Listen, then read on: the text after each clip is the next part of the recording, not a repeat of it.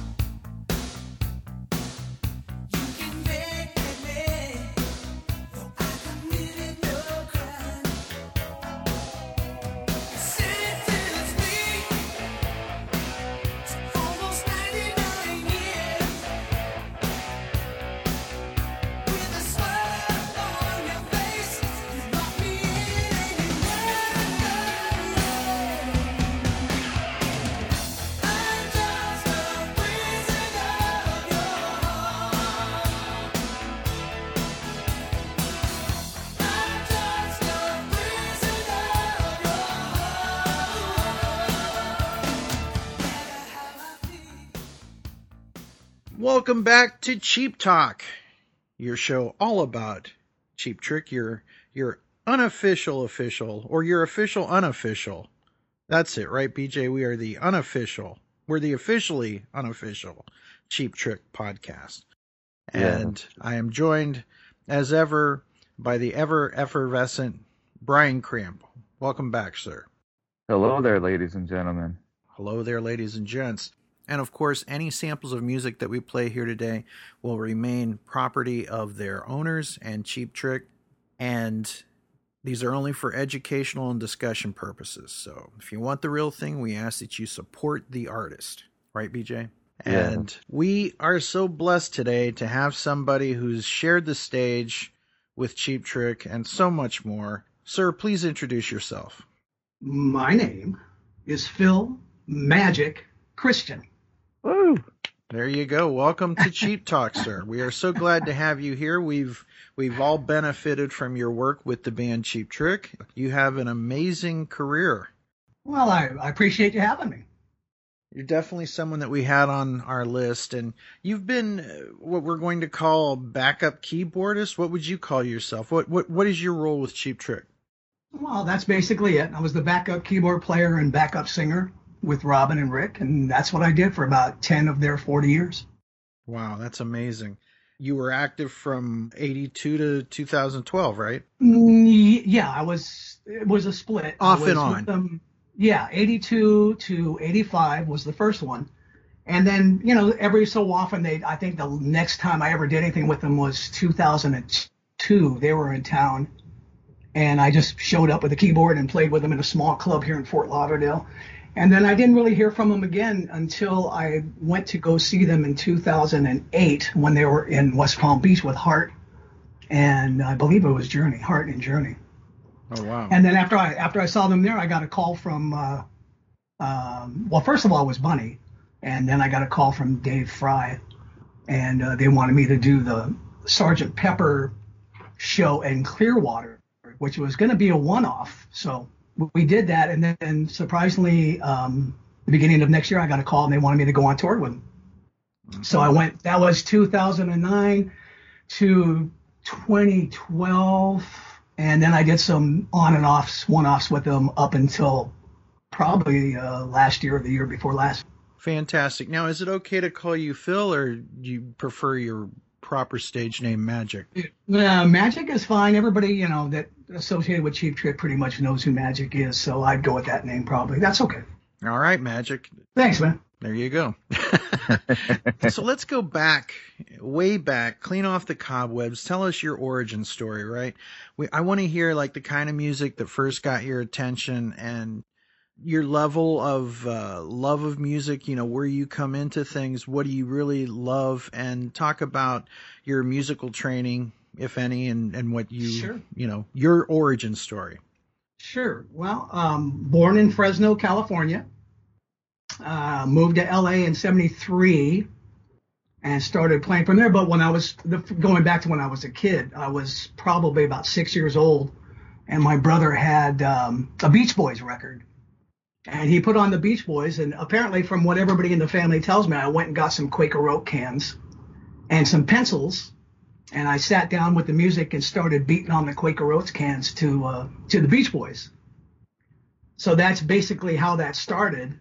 And then uh, you know they all knew they were doomed. I was going to be a musician, so that's how that started. And I just um, I wanted to be a drummer. And when my uh, I told my my mom was a piano player. She played in um, USO shows in the World War II. For, she was in England, and she played for the American soldiers that were there because they had no entertainment. So she would get up and play the piano and they would all sing songs and do stuff like that. So there was music in my family and my dad just loved music. So he wasn't a musician, but he just loved music, all kinds of stuff.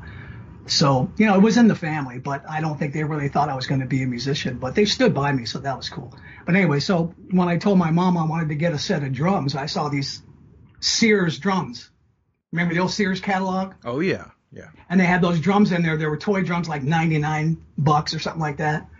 And I begged my mom and dad, oh, come on, man. Oh, please, let get me, please, let get that. So my mom said, well, listen, if you want to be a drummer and you want a set of drums, you have to take piano lessons first. So long story short, my grandmother lived in a boarding house and her um, landlord was a piano teacher. So they took me there and I took piano lessons. And all the time I was learning to play drums, I was also taking piano lessons at the same time. So that's how that started. And then, of course, the Beatles on Ed Sullivan, that pretty much did me in. So I knew what I wanted to be after that. So that's how that started.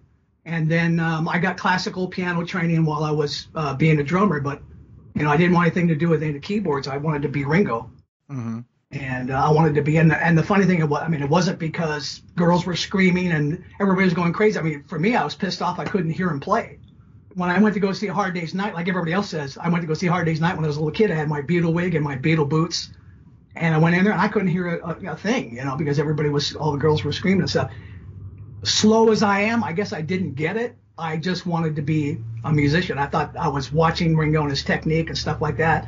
And then, uh, you know, the Rolling Stones and all the other bands that came out, I would, I would learn from that, that was going on. And that was that. And I was a drummer up until probably 1970. And now this is boring. Let me know. No, No, no, it- it's fine. Okay, Uh-huh. okay. So I, I uh, in uh, 70, probably around 70, somebody played me Yes, Close to the Edge. Mm. And, you know, you got to know I'm going from the Beatles and the Rolling Stones and stuff like that to, to uh, Yes. And I was, I went, holy crap, man. I what is this? And I was just loving it. And then I started picking out these things on the piano. And then somebody, a, a friend of mine, gave me um, Emerson, Lake and Palmer. And when I heard Emerson, I said, I, I, you know, I just couldn't believe what I was hearing. Obviously, I mean, if you're a keyboard player, that's like, to me, that's my idol. That's the cream of the crop. So I started trying to pick out stuff that Emerson was doing the piano. I'm like, oh crap, how does he do this? I mean, you know, stuff like that. So I went. My first thing is I went and got the Santana album, and Gregg Rolie was the keyboard player, and my mom loved Santana, my dad loved Santana. So we would play the records, and I would go to the piano, and I would hear what he was doing, and I'd pick out these really, I mean, they're you know not really fancy solos or anything. He you know he was just a simple player, but a great player. He had a great organ sound, and, and I would learn my licks starting off from him, and that's how I progressed into being the keyboard player. And then I just gave up the drums altogether and just started on keyboards. And that's how I took that. But when I was a drummer, you know, I did some bands. I had some bands and I played the drums and, uh, you know, it was, you know, I, I just, I just, for some reason, I just knew that I'm going to have to, I'm going to have to switch over to keyboards because, you know, keyboards were never that, that in the forefront then.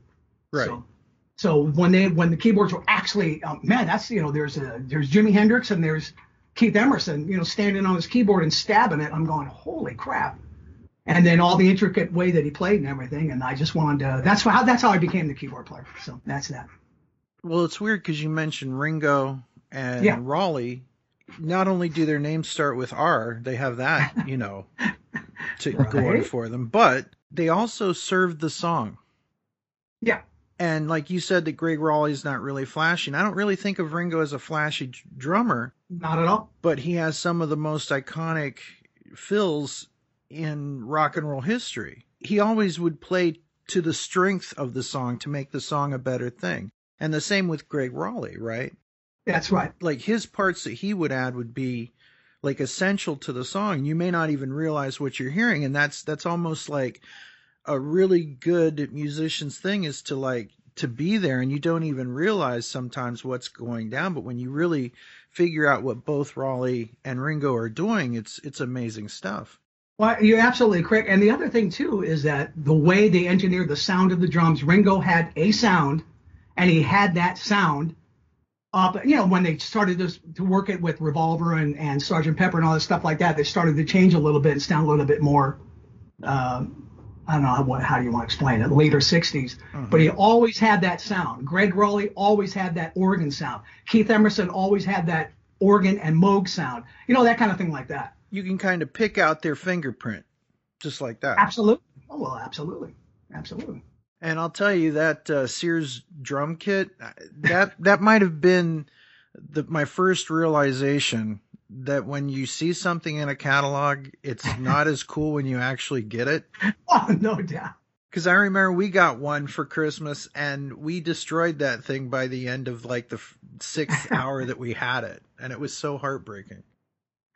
That's when I was suspect of the comic book ads that had submarines in the back, or those. Remember they had the little sea creatures that you could buy, and they Yep. didn't really have human faces. I was so heartbroken. What about X-ray specs? there you go. You know, same same thing. They didn't really work. you know? yeah.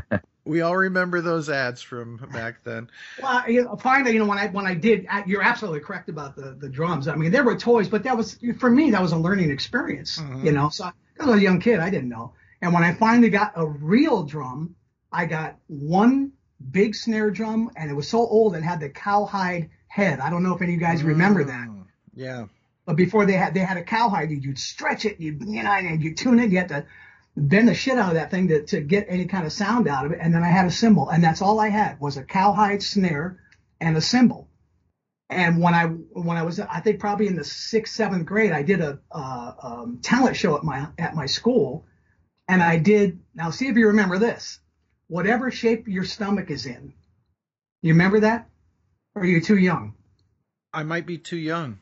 All right, it was an Alka-Seltzer commercial. Oh yes, yes, yes. Okay. and it had a song that they actually released as a song and it, and it got popular no matter what shape your stomach is in well i played the drums to that song and i came in second Oh, there you go. no matter what shape your stomach's in.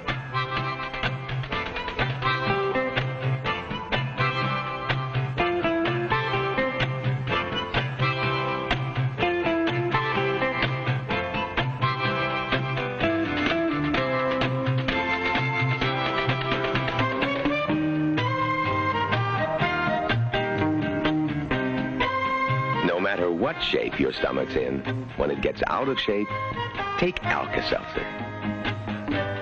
Alka-Seltzer relieves the flutters,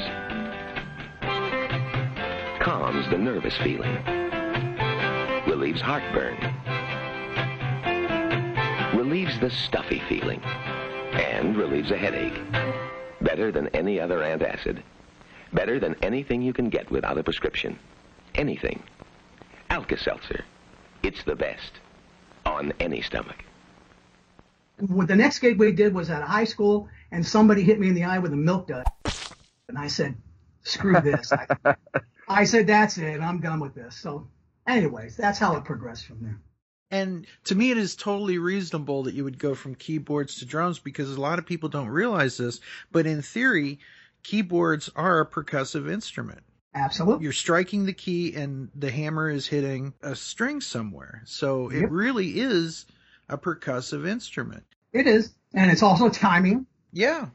a lot of timing involved Well, you know, uh, Rick Nielsen and Robin Zander both started out wanting to be drummers. It seems like drums were a really attract are attractive to kids, you know.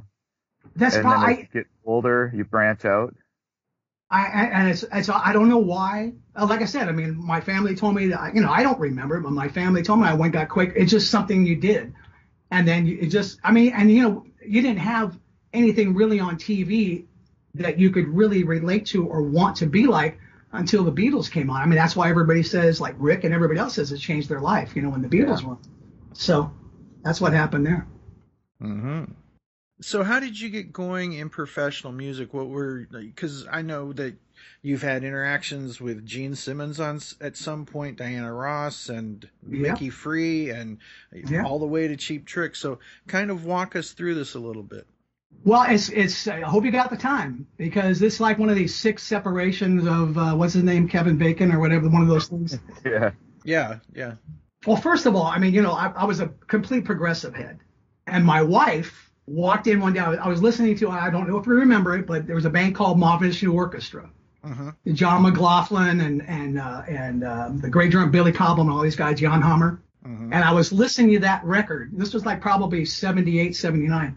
I had just finished listening to that record because I was, you know, that was, you know, that's the kind of stuff I like, like to play and like to listen to. And my wife walked in with it out. She goes, Oh, I got a great new record. Everybody's talking about. These guys are great. And I'm going, okay. And I looked at the picture and I saw, you know, uh, Robin and Tom on the front. And, and then um, she didn't show me the back. So she only showed me the front. Then she puts the record on and I'm hearing, um, you know, surrender, surrender, and I'm going, and I just listened to Mahavishnu, which is like crazy stuff. And then I'm listening to surrender, I'm going, what the hell is this? What, what, where did you, why'd you buy this? Because oh, they're great. Everybody's talking about them. They're called Cheap Trick, and, and then I look at the album, and I, you know, I see uh, uh, Bunny and Rick on the other side, you know, and of course the reaction they got was the reaction they wanted. I mean, you know, two cute guys and the two goofy guys and I and I didn't think that much of it. And then my wife, we had a band and we were writing originals and we were rehearsing and, and we were a cover band that was writing originals. You know, the same thing everybody else was doing at the time in LA. And my wife uh, and her friends rented a limo and went to go see Cheap Trick at Santa Monica Civic. Now you guys are Cheap Trick aficionados. You know that that was one of their turning point gigs. hmm And so they went and they came home and they were raving about Cheap Trick. So, you know, I put that all aside. I didn't think much about it. So I'm playing this club probably around 80. yeah, It's probably my wife and I divorced and she took off, took the, took the kid and the Cheap Trick records and left. uh, uh, then I got, uh, I was playing a club in Orange County, Orange County, California, was a real big hub of, of um, cover bands and stuff. And we were playing in the band, and surprisingly enough, um, Mark Norton was our key was our guitar player. As you know, Mark Norton is Mark St. John, who went to Kiss, Yes. who is who has since uh, passed away. But uh, we were in a band together, and um, we were playing this club. Um, a, a guy came up to me, and he said, um, "We just finished playing a Kansas song, and I was singing uh, Kansas. You know, it's got a lot of high notes in it and stuff, and I was singing." hmm And anyway, on the break, he came. I'll make it real fast. He came up to me and he said, "Listen, we have a band. We're from Chicago. We have a band. We're going to be going on tour soon, and our keyboard player is leaving to go join 707. And 707 was an LA band that had a big hit at the time. Um, I can't. see, I can't remember the name, but it was a big hit. And and uh, it turned out to be Todd, Todd Howarth. Good friend of the show, and uh, we we love Todd. Great guy. Todd's a, Todd's a great guy, and he was the keyboard player for the. It was turned out to be the Mickey Free band. So he said, Todd's leaving. He's joining 707. Would you be interested on on? We have a tour coming up. Would you be interested in going? And you know, I. I, I, I obviously I said, well, yeah, I mean, I'll check it out definitely. So they wanted me to audition. So they gave me the, it was SIR in LA, grabbed up all my stuff. I had a shitload of, of keyboards at the time. I had a big organ. I had this, I had that. I had, I had ARP, uh, ARP synthesizers. I had all this stuff. Packed it all up. The band never helped me. They didn't want me to go. Packed it all up. Went. I walked into SIR, and the first thing I see sitting on the couch is Gene Simmons and Diana Ross. So right there, I went. I you know I had no idea because they didn't tell me who it was for or anything. I just thought I'd take a shot, you know, because you know those kind of things don't happen all the time. Anyway, long story short, so I went in and and it turned out to be the Mickey Free band. Uh, Jon Brant, of course, as you know, was the bass player, and um, they hired me. And so I went and told the band that I'm leaving and I'm going to go on tour, and um, that was it. so we t- uh, took off. Uh, Mickey Free Band opened up for Diana Ross in probably late '81. I'm gonna say around there, and uh, we did like four or five dates. Very interesting um, thing because we were universally booed off the stage. So it was one of those. I mean, we were booed. We were booed off the stage so bad that at the last tour, because Diana Ross had a had a uh, there she was in the round, so she had a big stage right in the middle, and the whole arena was around her. And, and by the way, I have never played any kind of a tour or, or arena anywhere, so that was my first experience doing that. Wow. And she brought us up. She felt so bad that she brought us up. She goes, I have a good friend of mine. Well, as it turned out, she was managing, Diana Ross was managing Mickey Free through her management company. That's why she took us to open up, to get some experience, you know, and all that kind of stuff like that. Anyway, so that's what happened with that. Well, apparently from that, Tom, at that time, as you know, left, um, left Cheap Trick. They were working on, I believe they were working on one on one, and they hired Jon Brant. So Jon Brant, who was also in the band with Todd, told them about me. And then they asked me to, uh, I got a call from Ken Adamany and they asked me to come out and do an audition. So that's what I did. So, and that, that's a whole other story in itself that, you know, it's typical magic stuff that happens to magic, but that's, that's another story. Hmm Now, people don't realize how small of a world the entertainment world can be. That's true. Wouldn't you agree? Because, like you said, you walk in and there's Gene Simmons and Diana Ross. Diana Ross, uh, and, and at this point, I think Gene Simmons was kind of managing Diana Ross, and Diana Ross was managing Mickey Free. So Gene Simmons was probably managing Mickey by proxy. In some I, I don't. I, I don't. Well, I, in more ways than one, but I'm not going to go there. Um, no, he, no, he, uh, he. Um, I don't know about manager, but he was kind of like producing the band. yes. He, w- we would set up an SIR, and he would say, uh, uh, "Listen, move over here." You know, he was showing us, you know, what what the ropes were, and I'm not like a lot of them didn't know. I mean, Mickey was pretty much, you know, they they were. They had, I guess they had a band called Thumbs, I guess, or something like that. I'm not really sure. That's going way back but they, uh, you know, he was showing the move and he was saying, you know, don't forget there's people in the back row in the cheap seats, point to them and, you know, that kind of stuff. And so, and, and so he was kind of doing that. And she was, she had, um, just started a management company. I believe it was RTC management, which was her kids, her kids initials. That's how I remember it anyway. So that, that's what that was. And then again, Mark, Mark St. John was in the band that I left to go play with Cheap Trick. And as you know the story of him, that's a whole other story with him with Kiss. So Yeah, that's a whole nother podcast because we do one called Pod Kissed, right, which uh, is similar to this one that we're doing about Cheap Trick. So right, again, it's a small world. yeah, So you you wind up working with Mickey Free and Jon Brant, and Right. then Jon Brant gets the gig with Cheap Trick, and Right. at this point there was no keyboard player, correct, Magic? no, no, that yeah, there was no keyboard player at all. The only keyboard player that ever played live on stage with them was Jai Winding, or Winding, however you say his last name. He was the guy that did all the albums. He was Tom Werman's um, keyboard player. You know, pr- you know, Tom Werman produced the records, as you know, you, you know all this.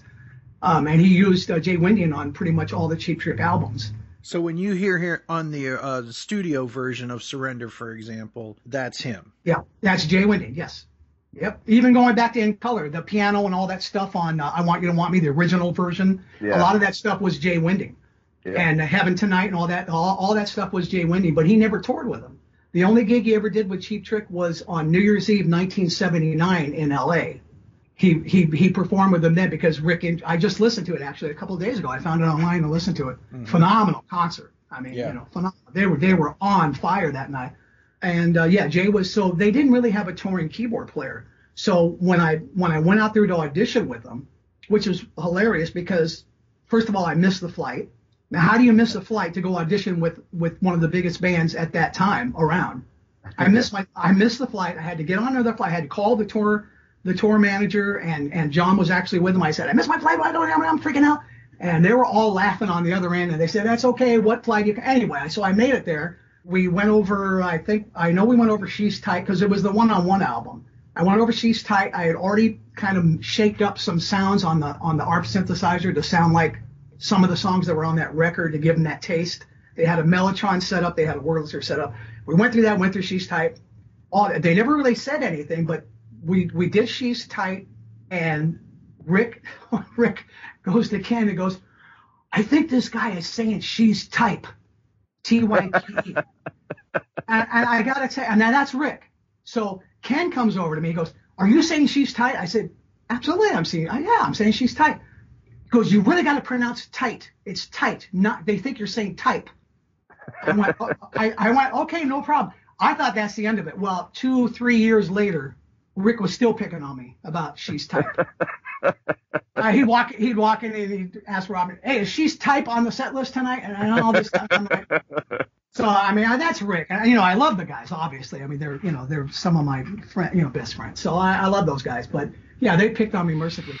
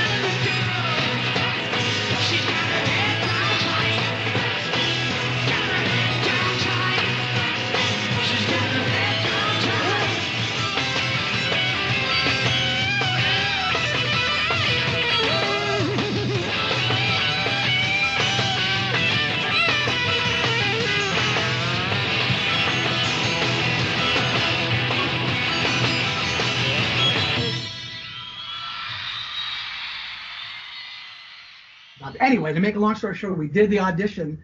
As soon as the audition was over, we were right back on a plane. So I had missed my flight, flew from LA to Chicago, did an audition for probably, I would say, no more than an hour, hour and a half. Drove back to the airport, got on a flight, flew back to Los Angeles so they could film um, the two videos for One on One, which was She's Tight and um, If You Want My Love. And that was all in one day. So, and this, again, this is a guy that's never never done anything like that. So it was it was pretty you know pretty crazy you know but hey, listen i have some kind of claim to fame from all that so i'm happy you know Yeah. And you were there for the video shoot? Or? i was not there for the video shoot no Okay. they did they didn't involve me in that at all i came home and went back to the cover band because i you know i i, I didn't know they said they'd get in touch went back to the cover band we were working i um and then i got a call probably a couple of weeks later and it was from Ken, and he said uh, they want you to do the tour. So I, I packed up my house. I told the landlord I was leaving. I grabbed my dog and gave it to my parents, and uh, the rest is history. So, what was your first tour with the band? The very first thing we did was um, Jack Murphy Stadium. That was my very first gig.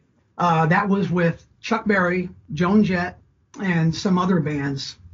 There was probably about 40,000 plus. And again, this is a guy that's never done anything like this. And so, and, and Cheap Trick, I saw one time live when the Cheap Trick came to LA with Nick Gilder. I think it was probably around 78, I think. Uh, my wife obviously wanted to go see him, so I took her. We went to go see him. They were great. Nick Gilder was was good. So that was the only time I actually really saw him live. So the very first gig, I mean, obviously I was concentrating on what I had to play, and I was kind of like behind the monitors because they they didn't want the keyboards to be seen, and I had all my lyrics up there because it was the first time playing with it. But the, you know, was, the way it turned out is kind of funny. I was just watching the show.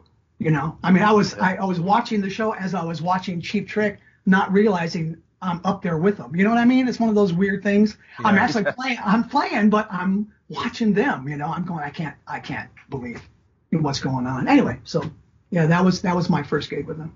Now, I've got to ask you this weird question because I'm a weird guy. Yeah. Did your ex-wife ever ask for uh, comp tickets to see one of her favorite bands now that you were working with them? You're too smart for your own good.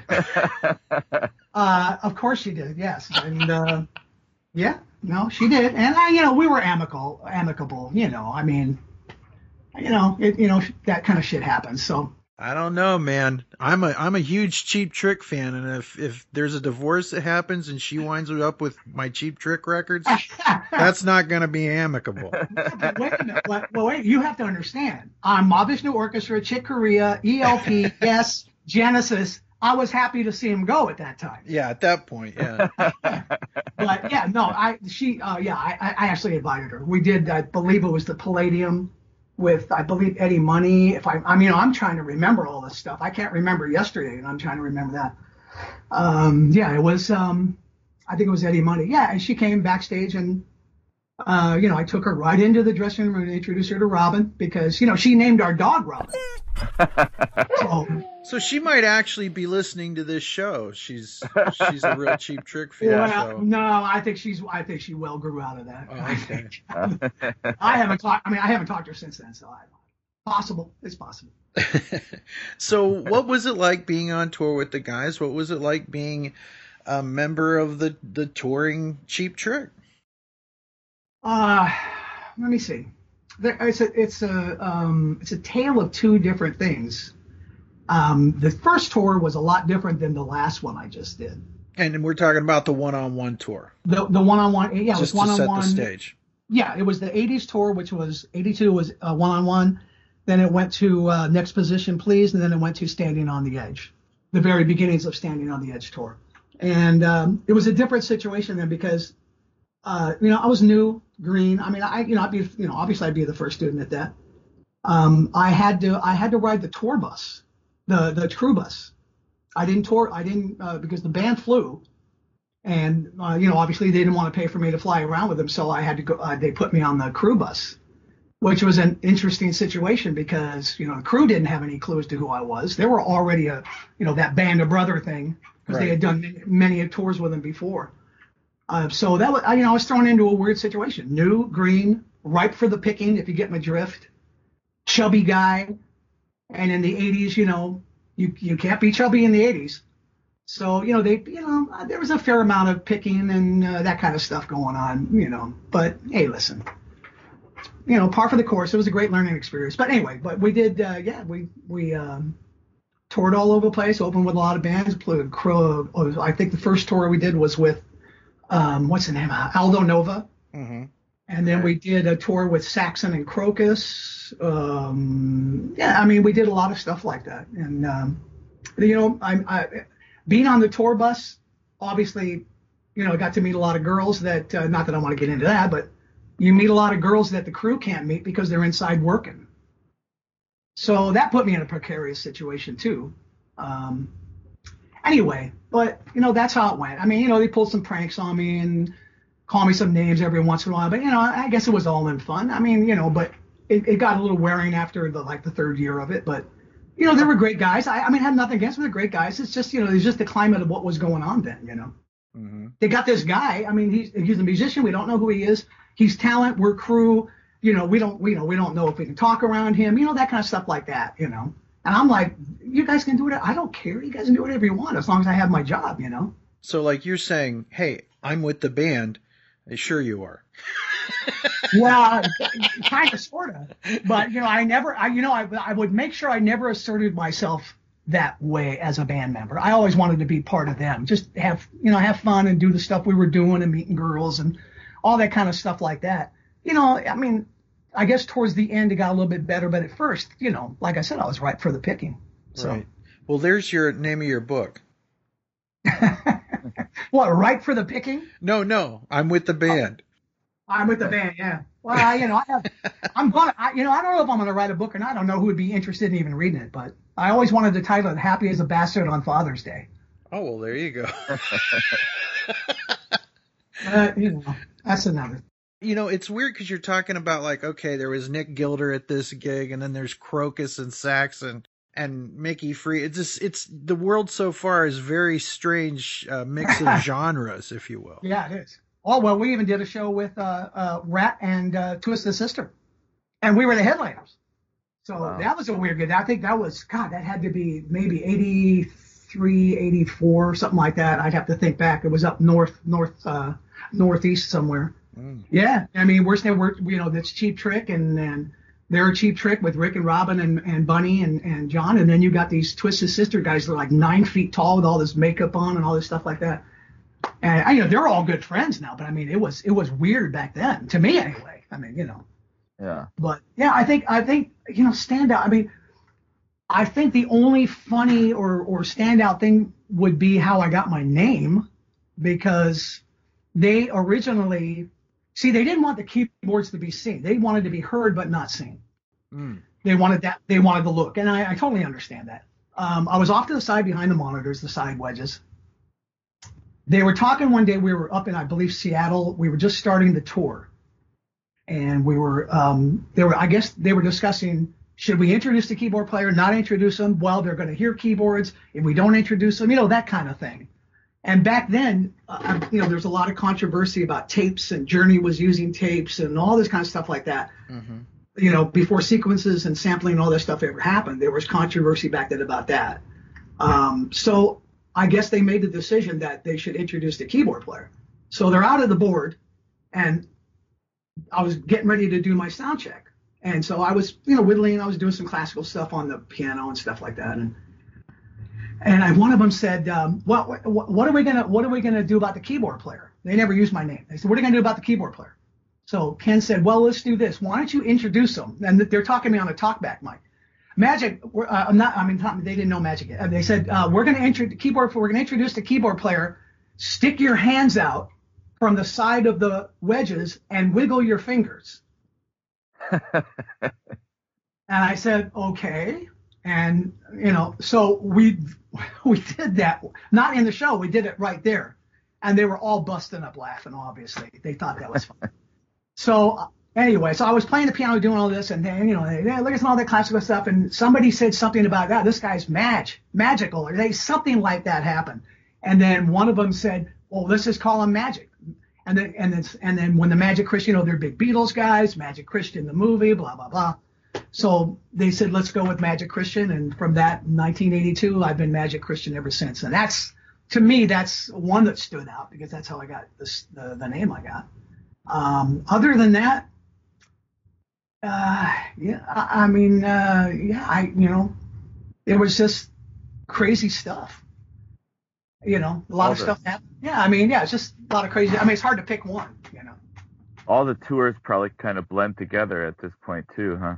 Well, you can understand. I mean, there's a lot of touring involved. I mean, you're only on stage for what, two hours, maybe two and a half if you're lucky, and the rest of the time you're in planes, buses, cars, whatever the case may be, hotel rooms. Yeah, so it does kind of uh, blend together. Uh, probably more for them than me because, like, again, I was a new guy and I was soaking it all in.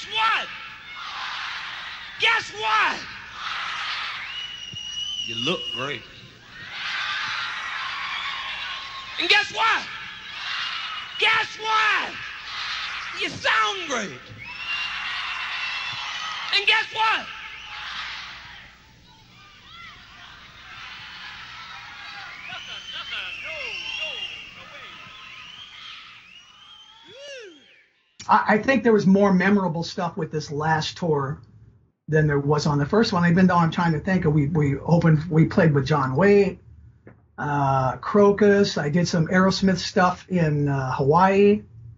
I'm trying to think back. I mean, anything that really stands out. That's yeah. I mean, I it's just touring and just playing and crazy stuff in the '80s. You know. Now, as you were as you were going from the one-on-one tour to the next position please tour to the standing and the edge tour Mhm. were you seeing the venue sizes getting smaller and the crowds shrinking or were they maintaining their audience through that Well, that, that that's an interesting question. Um, the one thing I did notice about in the very first tour, you know, obviously they're riding high from. Uh, I you know I don't know how um, uh, the album before. What was the one that George Martin did? All shook up yeah Yeah, All Shook Up. Yeah, I didn't know. I did that come before One on One? I believe it did. Yeah. yeah yeah Um, I I don't know how that did. I mean, I we were playing arenas, but we were always with opening acts. We would do an arena, and then the next day we would play a small club in Arizona with had 500 people. And then we'd be Right. back to an arena. Then we'd go to a theater. I mean, those guys played everywhere. Didn't matter big or small. They played everywhere. So, um, into audiences dwindling. No, I, I you know I can't say that because I was never. How can I put this? There was always an act with them, like a Night Ranger Mm-hmm. or or uh, uh, Krokus Saxon, or I, you know what I mean. I mean, it was in a theater. We were by ourselves. They did small theaters. We did two thousand seaters, three thousand seaters, five thousand seaters. Um, I you know I can't. It, it, you know it's one of those things I probably just didn't even really notice. So Yeah. that's the thing I could say. Now you mentioned the '80s, and the Yeah. '80s eh, was kind of known for uh, you know the big shoulders on the women's fashion, but also uh, soundtrack work. And there's a couple soundtrack questions we'd like to ask you about. Like for example, you played on one of the most notorious Cheap Trick songs uh, of of note, and that is Now I know where this is going. yeah, up the creek. Not only Yes! that, but but you're in the video. I'm up the creek.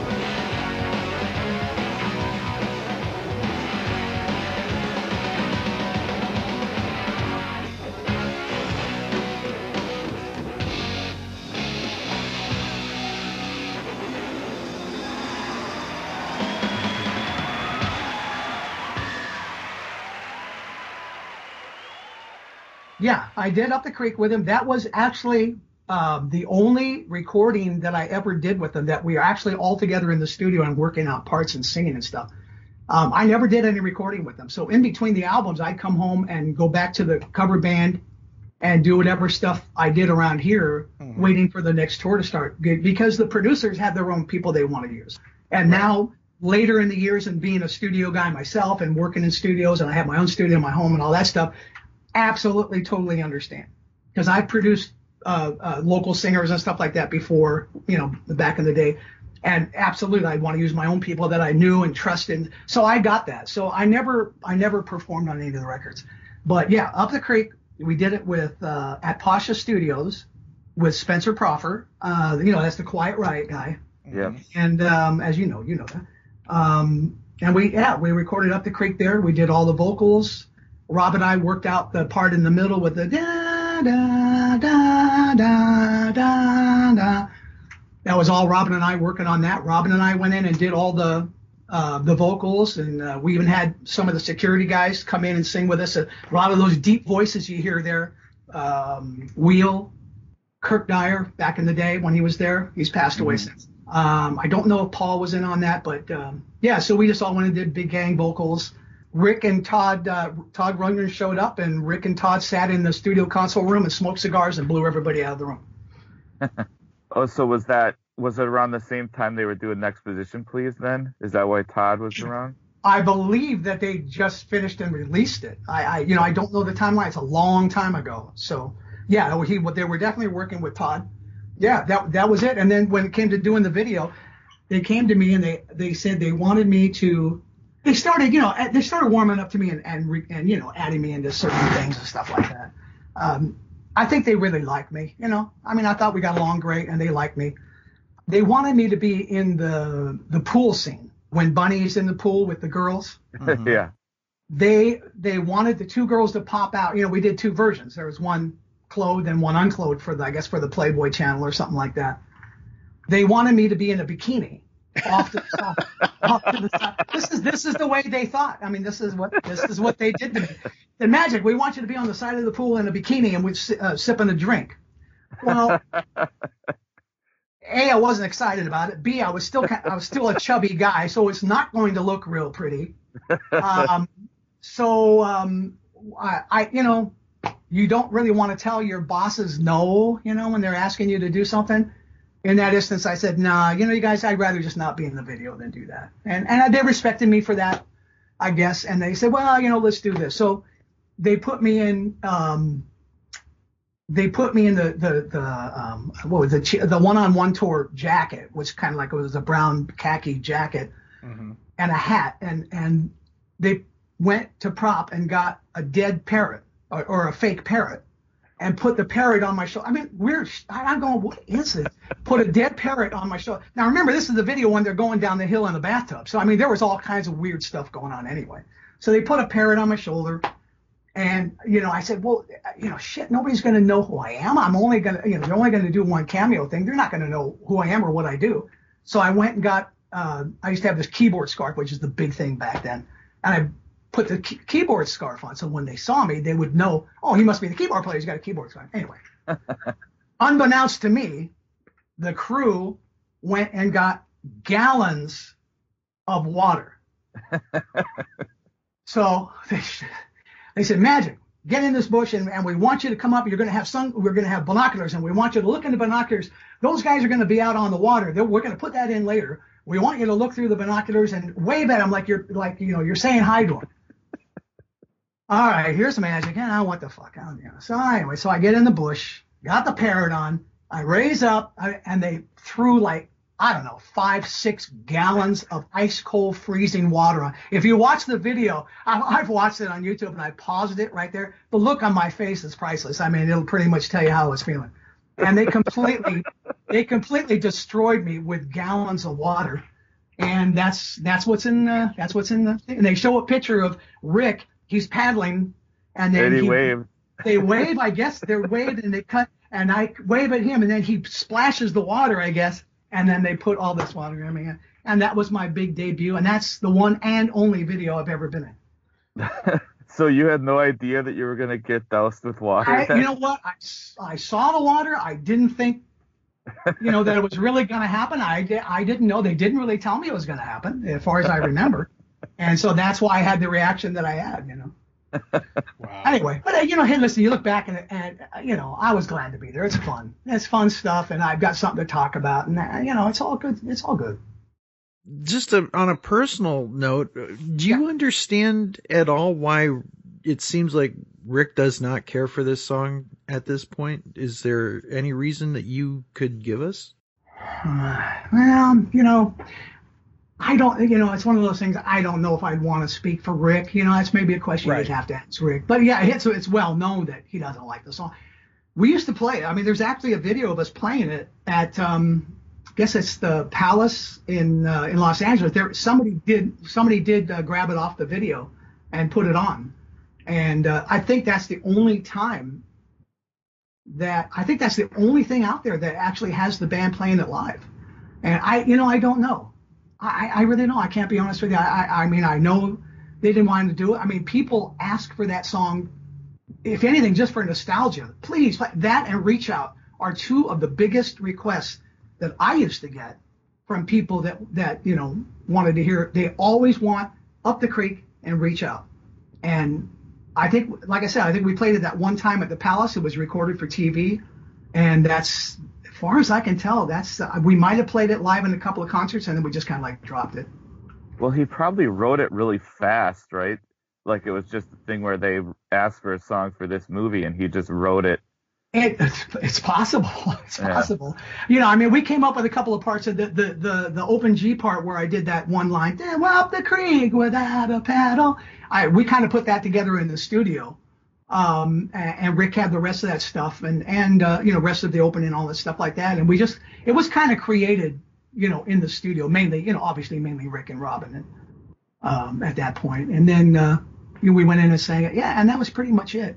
That and then uh, I guess there was another song, um, um, "Dancing the Night Away." Mm-hmm. was uh, another song that we played live. I mean, I've got recordings of it.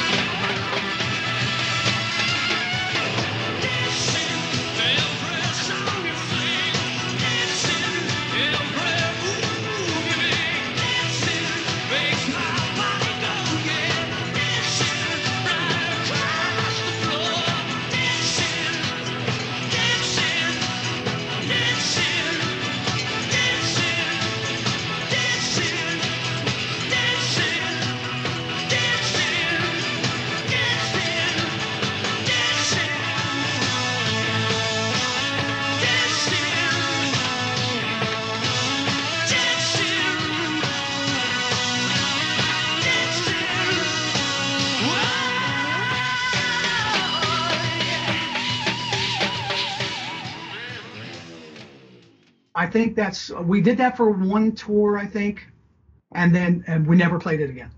Obviously, because you know they didn't. I don't know if they really care for the song. I think it was kind of pushed on them from Epic, and you know that's all Yeah. over. That story that's well known. I'm not telling any tales out of to- you know Right. that you know. So, but yeah, reach out and up the creek are the two biggest songs that the fans want to hear that that they're not playing. Mm-hmm. This next song we're about to do was written for the heavy metal movie, and it's called Reach Out and Take It, and it starts with Mr. Magic Cristian on the keyboards.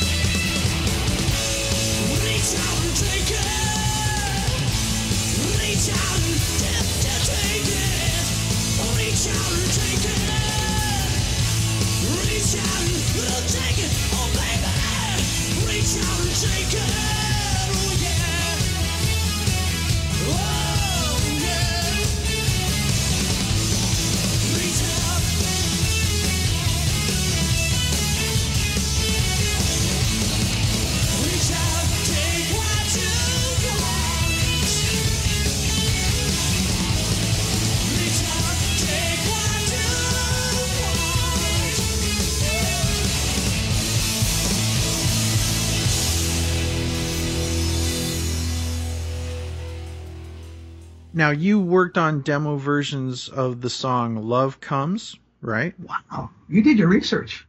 Well, we are cheap trick nerds. What can I tell you? Well, uh, yes, and so am I, and I appreciate it. Um, yeah, we did in I believe it was '83. We did went in and did some demos for a movie, Teachers.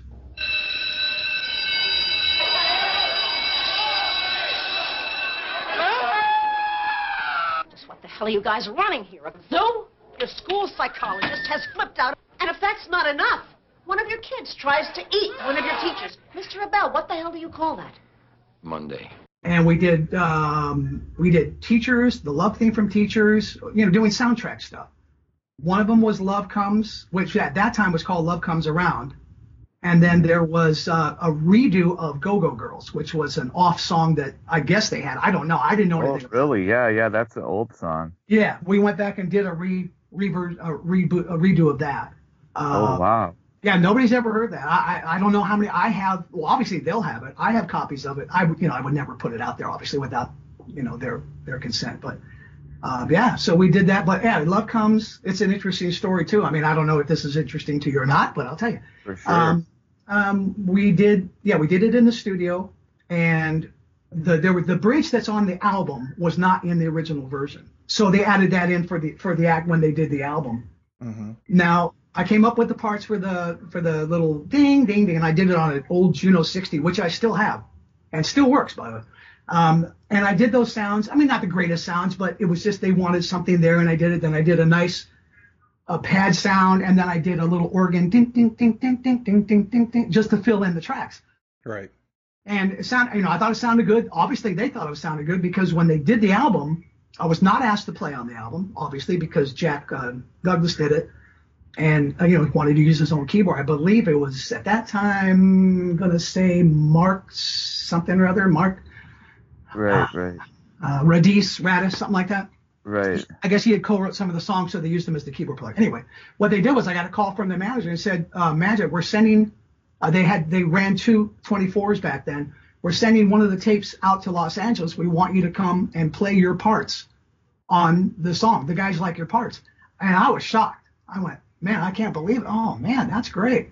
So I went, and there was a studio out um, in um, in LA somewhere. It was um, it was um, uh, the engine, one of Rod Stewart's studio engineer, and we sat and he played the parts, and I added all my parts on there, and that's what you that's what's um, eventually made the record. I mean, they're mixed down into the song, but they are there. So, and that was um, yeah, that was Love Comes. So what happened was they ended up adding a bridge to it that wasn't in the original version, and then they put it on there. I, I always thought it was a great song. I love that song.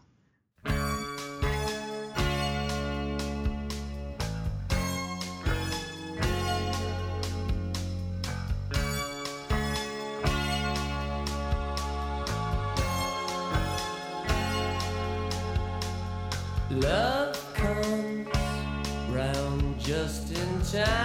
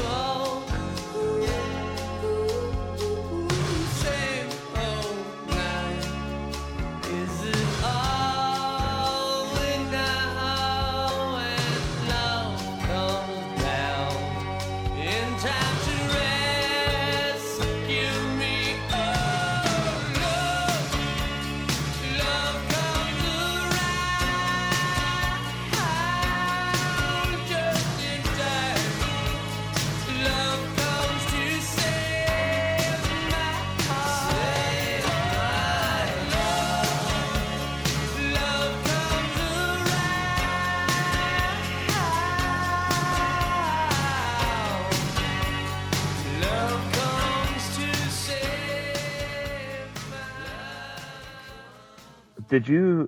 There's a song called I think "Teacher Teacher" that was by Bryan Adams and Jim Vallance. That 38 Special ended Mhm. up doing for that Teacher's soundtrack. Is that the song that Cheap Trick demoed, or No. was it a different song? No, no, no, no. Teacher is Okay. the one that Rick did. Was a Rick song? Was a Cheap Trick song. Really? No, no, yeah, nobody's ever heard it. Wow, Yeah. wow. So it was a And he wrote song. it. was, He wrote it specifically for that movie. Yep. We wrote Wow. it. We wrote it for the movie. Well, he did. I mean, you know, him and Robin, Yeah. obviously, because Robin was the singer. They wrote the music for teachers. And Bunny worked out all his parts. And then what we did was they wanted, they asked for like a love scene version. You know how you, you get love scene versions and they play the melody of the title of the movie. We went in, we did like a real nice piano uh, thing of it with Bunny, me, and Jon.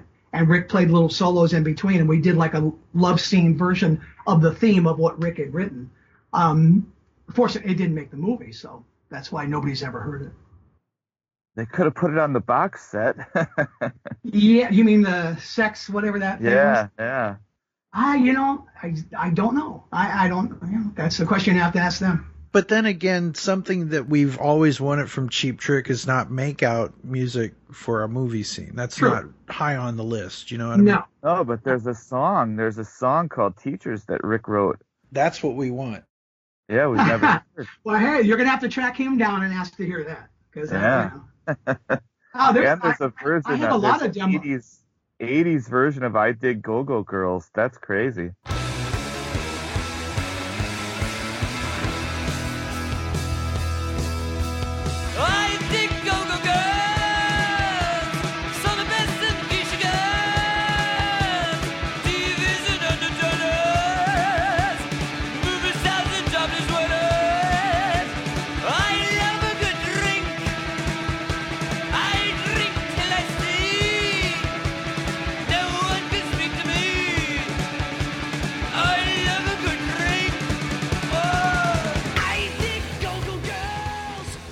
It was actually pretty cool. I mean, you know, again, I'm I'm loving Cheap Trick stuff because I'm part of the situation now. Again, if I would have heard that not being in the band, I would have went, oh, this is crap. But you know, when you're with them and you get that bond, and you you know you know the kind of guys they are, even though they picked on me mercifully. Um, but you know, hey, listen, I was like the little, uh, and they still do to this day. Yeah, so that was. Uh, yeah, there's a lot of little demo things um, that I have that you know that that really never turned out to be songs. Right. So, but except "Love Comes" did, did it was a song that that finally made an album out of the demos that we did. But um, the, de- any demo that I was involved with uh, never saw the light of day, other than um, "Love Comes." Right. Now, as far as this I Did Go Go Girls 80s version, was this something that might have been played in the background of a bar or something where you would, it was just an innocuous song. At least that's kind of how I'm imagining it. Like it, it probably wasn't something you guys spent a lot of time on, right?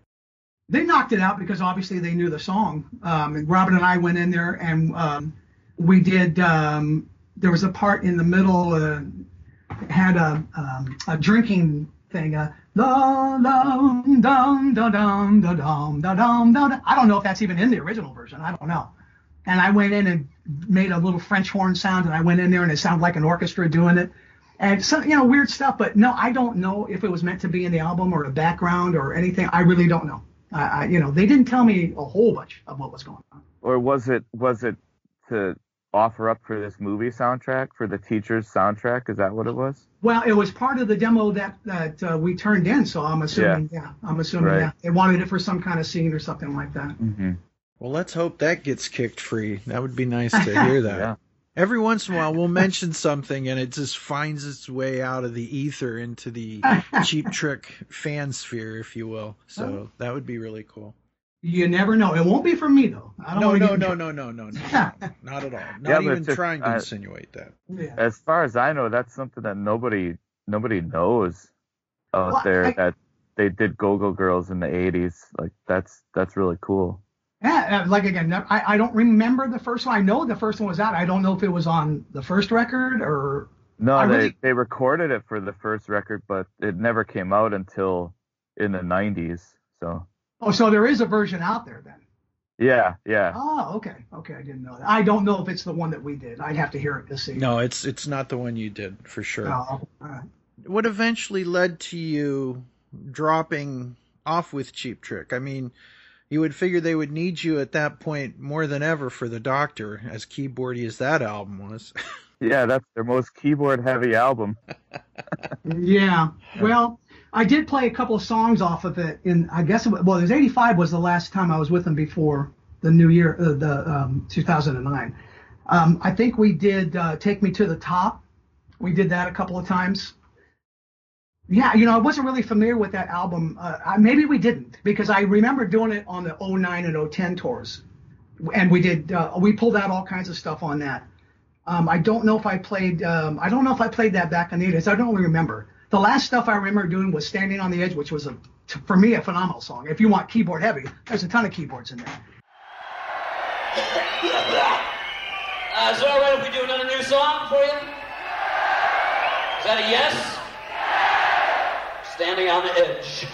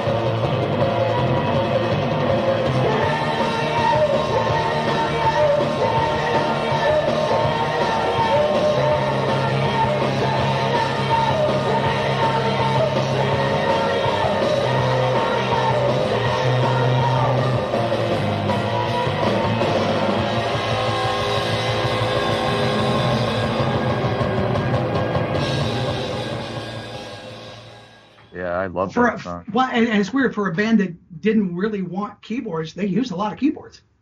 So Yeah. it, I mean, you know, I'm just saying. I mean, you know, when they redid the In Color album, they basically uh, redid it heavier sounding with no keyboards. Other than that, I, they didn't really change much on it um, from the little stuff that I've heard. Um, so I, you know, I, I, I don't know. And everybody says, well, they're not really a keyboard band. Well, they've had me, Jai Winding on a couple on one thing. They had Todd for a number of years.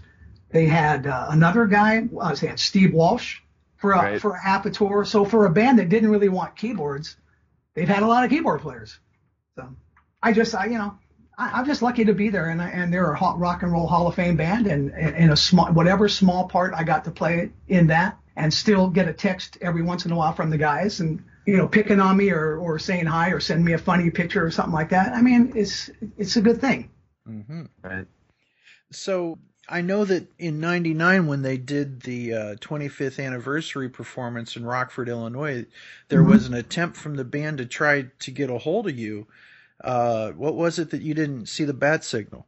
Uh, according to Bunny, I had we had um, my, my now girlfriend and I had uh, or faux wife, whatever you want to call it.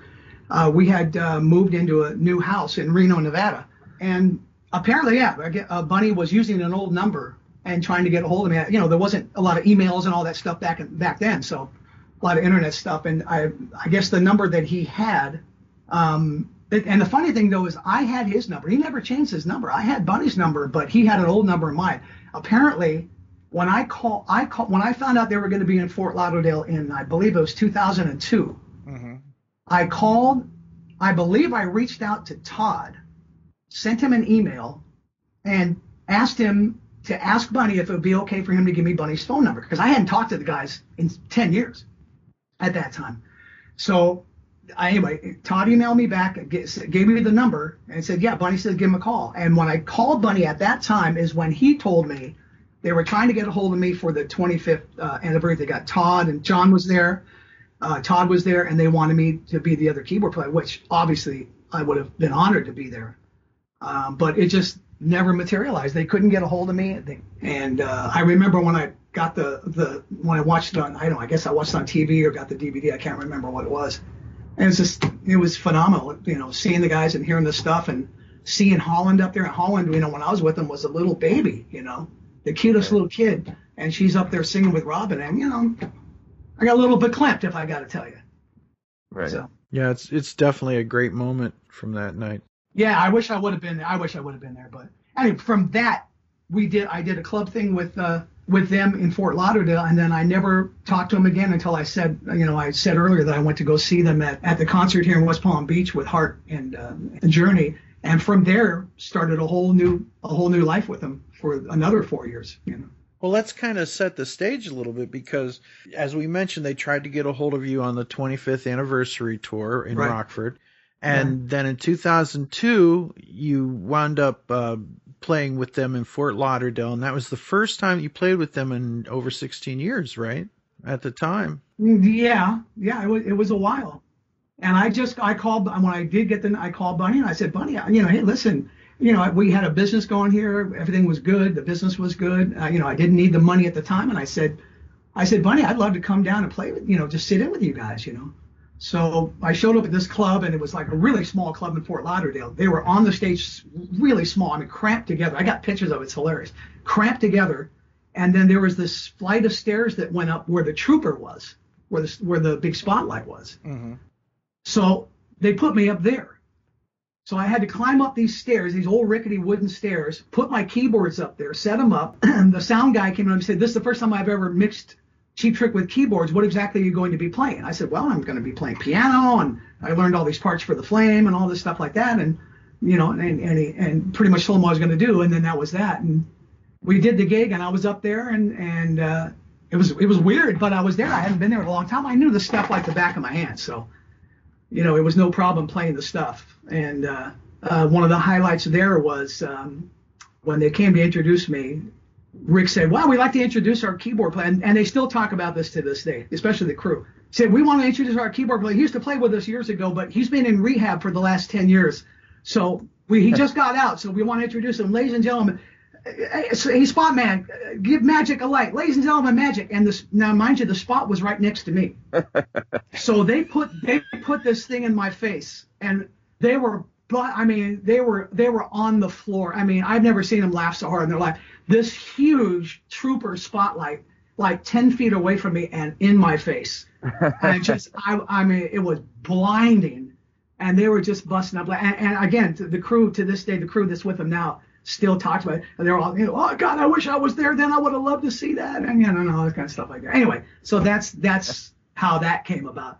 And then after that, I never I never really heard uh, heard from him again. You know, in the back of my mind, I'm thinking, oh, you know, gee, maybe they'll maybe they'll want the keyboards again, and you know, something might come of this. And and no, nothing ever happened, and understandably so. Now, during that 16 year period of time, you uh, you were very busy. You recorded a solo album called No Prisoner. Oh God. you don't Yeah, like it? No, you know what? Listen, it's the curse of YouTube. I mean, I, I would have rather that stuff wouldn't be out there, but you know, listen, I, you know, who, I, you know, I'm too old to care anymore. Yeah, we did an album called No Prisoner. It should have been No Prisoners with an S on the end, but in my, you know, my state, I said, oh, it's called No Prisoner. Anyway, yeah, I mean, it was, a, you know, it was an honest effort. Um, it did, you know, not all of it was great. I liked a couple of songs on it. There's a couple that I wish never made their record, and I wish they never put it out. That kind of stuff like that. But that's part of life. I mean, you know, there, you can't hide anything from YouTube anymore, as you guys probably know. Yeah, but you can't hide anything from us either. I mean, we are obsessive and we love that you're part of the story. So it's up to we we have it in our nature Yeah, I know. to investigate this stuff and check it out because you're part of the like for example, Kiss has Kisstory. Well, there's Right. there's for Cheap Trick. It's cheap. Tricks it, trickstery. Yeah, how do you say it, BJ? Anyway, Well, you know, hey, listen, again, I appreciate being a part of it. I mean, you know, Todd's a part of it. I'm a part of it. Uh, you know, whoever else, uh, you know, so yeah. And Pete, uh, Pete Comita's a part of it. What's uh Jon's a part of it. We all have different lives now, but, uh, you know, it's all a part of, uh, of making, the cheap trick what it is. And uh, whatever small part I played, you know, I, I'm very appreciative. I love the guys and I thank them very much for, for having me in the years that they did. So. I like the No Prisoner album. I like that kind of music, that AOR music from the 80s. So Well, you know, it's one of those things. I, you know, yeah, I, we had a, a guitar player named was Stevie Salas, a young kid. He had a great sound, and I want, you know, at that time, obviously, you know, everything was changing in L.A. You went from the Knack, now all of a sudden Motley Crue, and all this stuff. You know, I was never, I was never hip enough to to be that kind of stuff. So I tried to write classic hook songs with a love thing and and have a heavy guitar and I'm gonna squeeze my nuts so hard so I can sing as high as I possibly can. you know, all that stuff was happening then and and that's you know that's that's what I did. Um, you know, the record it was a small company. The record didn't do much.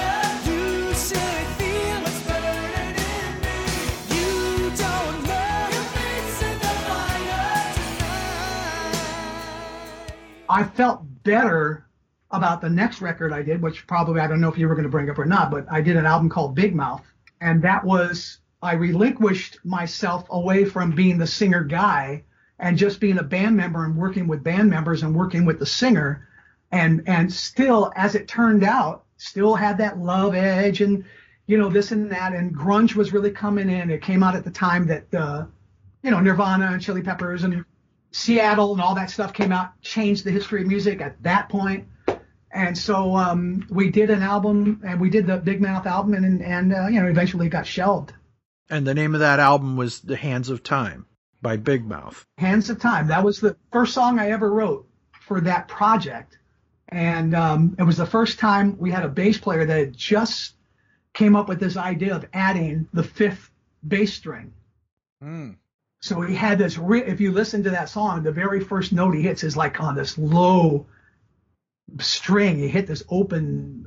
I mean, it was just like I went, oh man, that's such a phenomenal sound.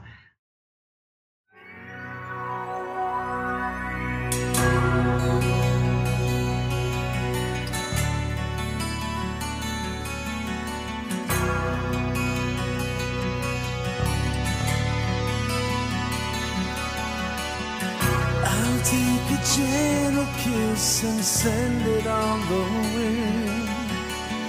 I hope it reaches you someday.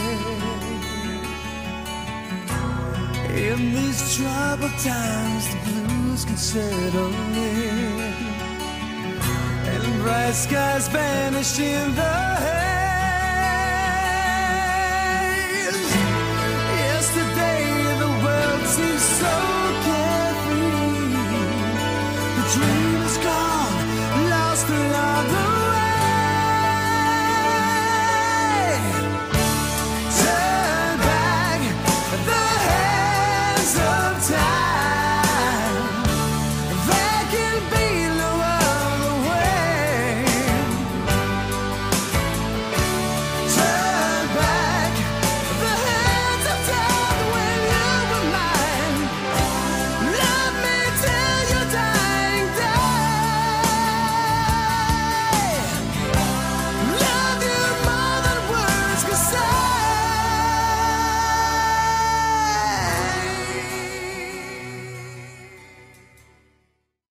We had a guitar player that for me if you go back and listen to the album to me i and i've told him i i ran into him i mean i called him once uh, from the paris when we were doing the sergeant pepper show i wanted to invite him to come and see the show his name was basil fung was and I'm, I'm telling you if you go back and listen to the album the guitar playing on that is just phenomenal and I, you know, I love hearing it. I mean, the keyboards were were just some pads and stuff that I played. I was more concentrating on the songwriting then, but the uh, the guitar player just made that album, you know, phenomenal. And every time I listen to it, I listen to his playing. I'm like, Jesus, this guy's, this guy made the record. And, you know, and the singer was good. His name was Larry Leon. Larry was a local Hollywood um, singer, had kind of a name in the in the LA area. High singer, you know, big high voice and big voice. And you know, I thought uh, maybe that might had a, a better chance, and then Nirvana and uh, the Seattle stuff just put it on the shelf and never heard from it again. Right. So then in 2008, you end up uh, going out on tour with Cheap Trick again, right? Uh, I didn't do a tour. What happened was I went and said uh, hi to Bunny backstage, and I was complimenting him on the Rockford album because I thought the Rockford album, um, so, you know, a lot of the songs on there were were just great. Love it. Great album. yeah. Great, great record. And I told, and I said, God, Bunny, I said, man, that, that's a great record. And and the funny thing is that he said, what he says to me, he goes, well, imagine, you know, I don't know if you've ever talked to Bunny before, but you know, he goes, hey, well, imagine. He goes, you think this album's great? Wait you hear the next one. He goes, we're calling it the latest. He goes, wait you hear this one. And I'm like, yeah, I mean, everybody says that. Oh yeah, I can, I can hardly wait to hear it, you know, not knowing what was coming. I just said, uh, Bunny, I said, you know, and this now this is before the crash, 08. Things were going really well. Our business here, I had an entertainment company, which I still have here with my partner and my girlfriend, and we have a we had a great business. And so I um, I said, Bunny, hey, listen, you know, call me up. Maybe I'll come out and play with you guys sometime. You know, I never mentioned money or anything like that. I said, ah, you know, I was joking. I said, just stick me on the bus and we'll go out and you know. And, and I didn't think anything of it. So I never heard. I saw the show, said goodbye to him. Never saw, never heard from him again. Magic, can you tell us a little bit about how you came to work with Cheap Trick in 2008 on the Sgt. Pepper's Lonely Hearts Club Band album and its entirety, which was at Ruth Eckerd Hall in Clearwater, Florida? A couple of months later, I got a call from Dave Frey. Well, Dave Frey got my number that night. Dave Frey was their manager at the time. He got my number and and uh, he, he said, "You mind if I give you a call?" I said, "No, absolutely not." I didn't think I didn't think I was ever going to hear from him. I thought the keyboard thing was done because Todd was long gone. So if you know from the 2000s on until I think he did one Japanese thing with them, there was no keyboards. They were back to a four piece again. hmm So I thought the keyboard era with the, with them were done. Anyway, to make a long story short, they did the the um, uh, the Beatles, I mean the Sgt. Pepper album at the Hollywood Bowl. And what they were going to do was they were going to do it in Clearwater as a charity event for one of Robin's charities. The keyboard player that did the Hollywood Bowl couldn't do the show. I guess uh, he was in a band called, I believe, Government Mule or, or something like that Okay. and, and he couldn't do uh, the gig. They had a gig, so he couldn't do it. So I got a call from Dave Frey, and then I got a call from Bunny.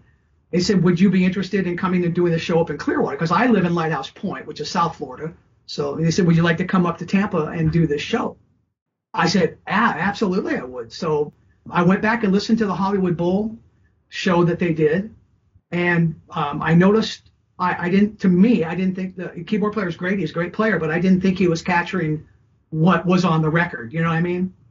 So I kind of woodshedded. I, I went and bought a, a sampler keyboard. Uh, I got the album and I sampled the opening and I sampled certain things and the dogs barking. And I got all these samples, stuff that I didn't think they even knew what was what was going to come. And I, I had woodshedded probably a good month on the album and shaped every sound, uh, the harpsichord for Lucy in the beginning, all that stuff, and I, I shaped it as close as I could possibly get it, and uh, showed up in Clearwater for a rehearsal. We did it. We rehearsed in one day, and then of course to meet Geoff Emerick was was like uh, you know a phenomenal thing for me. Uh, he was a great guy, since passed, but he's he's a great guy, and we had a lot of good conversations with him. You know, he um, wasn't totally a fan of the of the um, digital keyboard. I think he wanted more of the original sound.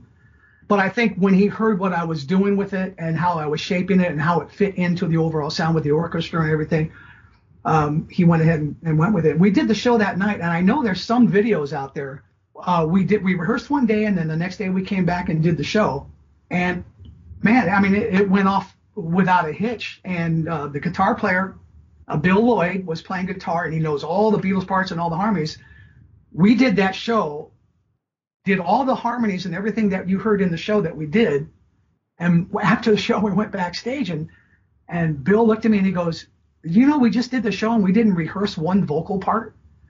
And I said, "Oh man, I, I, I didn't even realize that because we, you know, was so hectic and trying to get the whole thing together that he heard what I was singing and he went ahead and took the other part. And then when I'd hear him singing, I went ahead and took the other part, and that's how it worked out. And I think you know, obviously they they liked it because um, I got a call probably a couple of months later, and uh, they asked me to go on tour with them again. So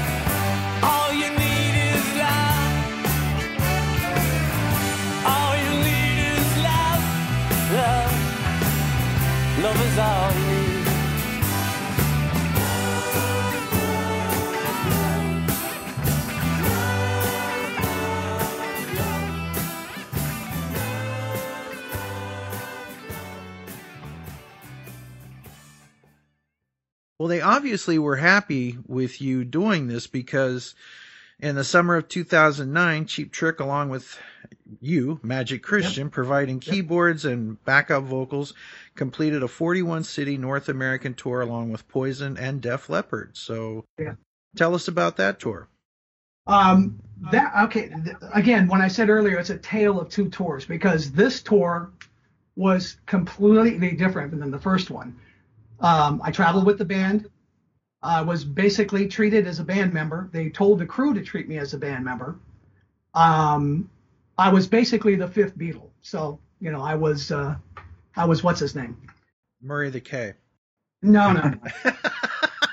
Close. Not that one. No, Um, the other fifth Beatle. the other keyboard player. Um, anyway, yeah. So I was, yeah, it was a whole different situation. It, it was very tame. Um, and everybody treated each other with respect. You know, it wasn't the 80s anymore. Uh, some of the wives were out with the kids and stuff like that. So it was more of a family uh, situation. Um, I was, you know, I was accepted very well. I still, you know, off to the side of the stage. You know, they still did. Sometimes the keyboard, just because of the situation that we're in, the keyboards might have been on stage a little bit or whatever, but mostly, again, it was off to keep that look. Um, It was a whole different situation. It was, it was, um, I mean, they picked on me still, but I mean, it, it was a lot more respect.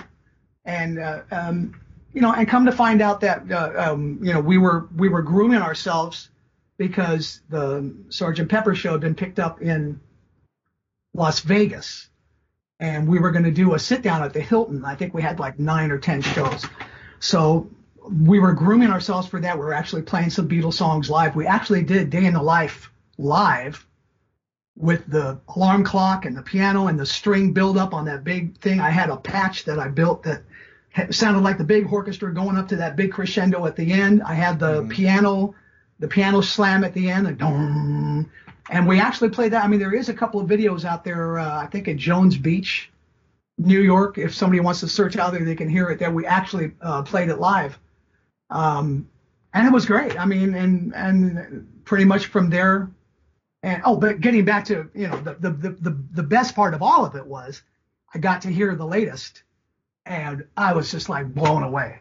To to me, that's the greatest thing, because great Cheap Trick songs, great production from Julian Raymond, great keyboard work, even though I didn't do it, but it's great keyboard work from from Roger and and Roger Manning, and uh, and I got to play it, and I got to learn all the parts. And Roger was very cool. He sent me some isolations so I could hear what he was doing and shape sounds and do stuff like that. He was very cool about that, and um, you know, that to me, that's that's my all-time favorite Cheap Trick record. I mean, a lot of people out there argue because, well, it's overproduced and that, this and that. You know, I'm into that. I like overproduction. I like Yes, so why wouldn't I like the la- you know the latest? Mm-hmm. You know, with the production that was on there. And Julian Raymond did a, a phenomenal job. Phenomenal job. I thought anyway. And answer your question, I'm sorry. Yeah, you did fine. and of course, you did the nine Sergeant Pepper live featuring Cheap Trick shows at the Las Vegas Hilton with our good friend Brian Beebe. Yes. Those were very special as well. I think uh, I only met Brian a couple times. I, I I don't know. I don't remember him that one, but I think he did the Paris with us too. Uh, he might have been there for the first one. I mean, you would know better than me because you know Brian. So I met him a couple of times because they were up they were upstairs in this big loft. You know, they had built a big stage rig and Yeah. all the singers in the orchestra was up there. And he, and originally I was supposed to be up there too, but Bunny wanted to have eye contact with me for endings and samples and things like that. So he had talked them into having me actually on stage. So we had Bill Lloyd on one side, me on the other, the band in the middle. Now that was a weird show because we had other artists. There was other um, guest guest singers there and a whole different band. The opening of that had a different drummer and a different bass player and Bill Lloyd was playing guitar, and then they had guests. I think uh, one was the only one I really kind of remember that I knew of was Joan Osborne, Mm. and I believe they did the Hollywood Bowl stuff. So um, they came and, and and we they sang um, I guess some opening Beatles songs, and then we went into the Sergeant Pepper. So yeah, that was that was the first thing that we did. Fantastic. Now, you've talked about how Cheap Trick has tried to maintain that four person band image and having you off to the side and stuff like that. Yeah. And that's understandable. That's the, the image that they've always put forth. And the original Cheap Trick has such a large shadow Right. On no matter who comes and goes in that band. And we've been blessed to, to have people like Jon Brant and Pete Comita and, uh, you know, others like, for example, you and Todd and everybody else. Right. But there was a personnel change that had to be kind of odd. We love both Bunny Carlos and we love Daxx Nielsen here. So it's it's not like we're uh, coming at this from some weird thing. We appreciate everybody that's ever been a part of this band's story because it's the music that matters. It's Right. it's the concerts that matter. It's not the personal things in the back. But was there any uh, difficulty in transition from going from the the bunny years to the Daxx years? Let me see. Well, I you know I don't I I- I'm not going to get into the personal end of it. We're not looking for dirt here. We just Right. want to know what was it like to go from this to that, and you know, because they both exist and we love them both. So Oh, absolutely. Um, first of all, um, Daxx is a multi uh, instrumentalist, so he plays all kinds of stuff, which I didn't know till later.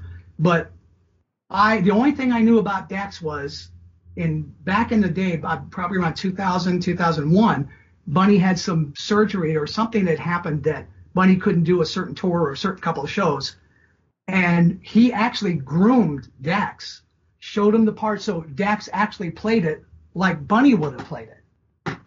So that's that's how that whole thing started. And then the very first, which I did mention earlier, but the very first gig I did with them in 09, right before the tour, Bunny, we had a show, a private show at some guy's house, a, guy in New York, big money guy, that had a whole stage set up in the back of his yard. And he only played for his friends and neighbors, but he hired Cheap Trick. Um, and Bunny couldn't do it, and Daxx was there. So that's the first time I actually really played with Daxx, playing the parts. Hey, listen, played it. He knew, you know, he's he's look who his father is. I mean, he know he knows the stuff. He knew the stuff. Bunny had showed him the stuff. Um, when in in 10, 2010, um, I I just got a call. I just got a call uh, one day from Carla, the um, tour manager, and she said um, uh, Bunny's out, and I I didn't, you know, I didn't say anything. I didn't want to know. I just, I said, okay. I thought maybe I might be next. I mean, who knows? Maybe they're doing a whole reconstruction. I don't know. I didn't know. Uh, all I knew is we had to be in Austin to do uh, Austin City Limits, and then we were doing uh, the South by Southwest. And I showed up, and and uh, Daxx was there. I, I don't know if you've you've probably seen the show. I would imagine. Yeah. I mean, absolutely nailed it. Just just nailed it. The feels of the song. Not that Bunny, you know, Bunny's a phenomenal drummer, and he is the fourth member of Cheap Trick. That's never going to change. right.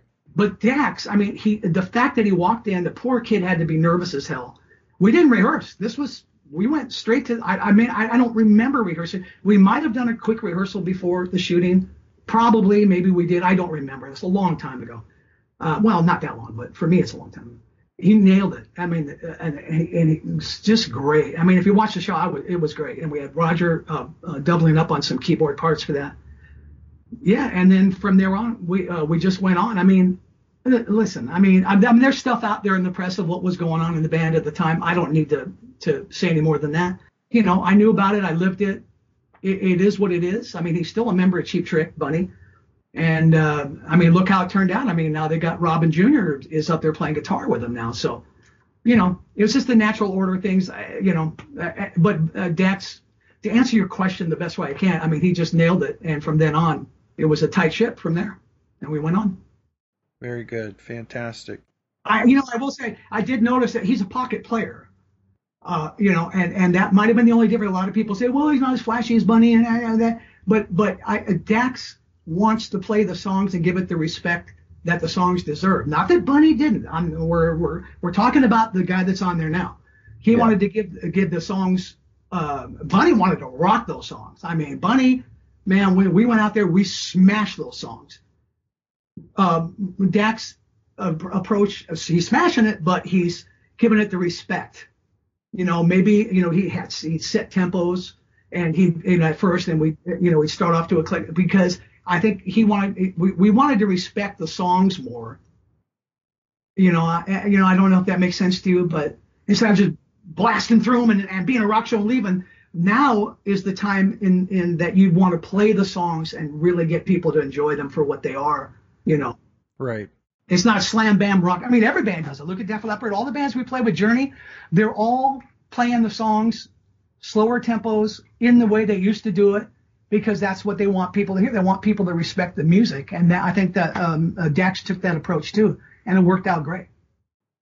Well, there's the being the architect of something. You know, once you've designed something, you can play with that a bit more.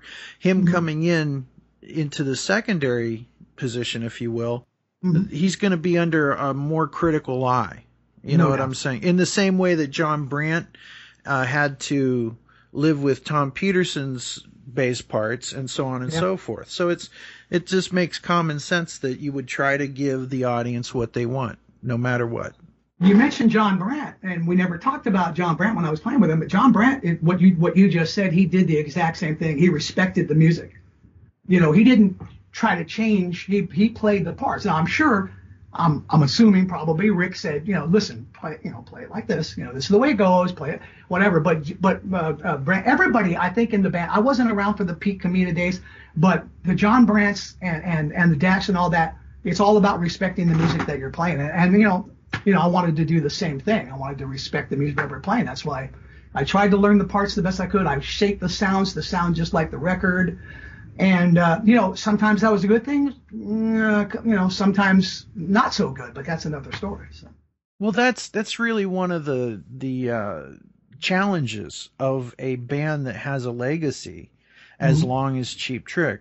Like on one hand, you want to sound as close to the record as you can. On the other hand, if you sound so much like the recorded version, why didn't you just stay home, right? So there's that there's that kind of uh, balance that a person has to get or a band has to get just right so that you're not like there there's been times like for example we've talked kiss earlier there were times in the 80s they would speed things up to try to compete with at the time the hair metal crowd or whatever Right. that it would lose any swagger that it had because they had to be faster and you know Right. catch up with the the newer sound you know they're Right. they're they're basically playing with anthrax and trying to make songs that were written in the chuck berry kind of thing to to match up to an anthrax kind of speed so it would almost lose any swagger that it had Right. so that's a challenge that any working band that has survived as long as Cheap Trick has, and it's it's amazing that anyone can. But look at look at the bands that we're all talking about and loving to this day. Yeah. I agree. It's bands that have stood the test of time. And uh, one thing I can say for sure about this show is it's it's not about digging up dirt. It's about the music, and that's Yeah. we are so glad that you've been part of this, and we're so glad that you agreed to come on this show. Yeah, I appreciate it. it's neat now knowing that we've talked to the guy that we see on the videos and stuff like that when we watch, you know, YouTube or what have you, or in our personal collections. Yeah. So what's next for you? What's what's going on with you now? Well, I'm still I still have my company here in South Florida, ZMC Entertainment. Uh, I believe that's how you got my email because that's Yeah, yeah, that's how I tracked you down at first. Yeah. Yeah, we do. Um, it's a production company, and um, I have a studio in my home, and we do shows for the city, like holiday shows, and and you know s- stuff like that. I mean, it's no, it's not rock and roll, that's for sure. Yeah, and, and you know we have a company. We provide entertainment, and we do uh, any kind of production uh, setups and things like that that anybody would need, and uh, that's what we do, and we're still doing that. They did come to town, and we. I came and sat in with them on a couple of times. They were here at the Cruzan Amphitheater in West Palm, and I just sang, just sang with them and stuff like that. Other than that, I haven't seen them, and uh, they've got Robin now, which is again the natural order of things. They got Robin Jr. Uh, playing guitar, and and you know I think you know going back to I, I don't know if you guys want to wrap it up yet, but the, the going with the the keyboard thing, I think you know it, I think it came to a head. I, this is just my opinion, I don't know, but it came to a head at uh, when we did a gig in New Orleans. We did the Voodoo Festival, and um, some writer, I don't know, somebody out there, you know, I, I know the stories out there, so I'm not telling anything that nobody doesn't really know, but some writer put out there that uh, Cheap Trick sounded so good they had to be lip syncing. That Robin was singing parts that uh, there was other vocals, and I'm like, dude, did you even look at the stage? I was actually on stage with him there. You can, you know, you can actually see me singing with her. Anyway, it was, it was. I think to me, in my opinion, I can't speak for the band. I wouldn't. I'm only speaking for me.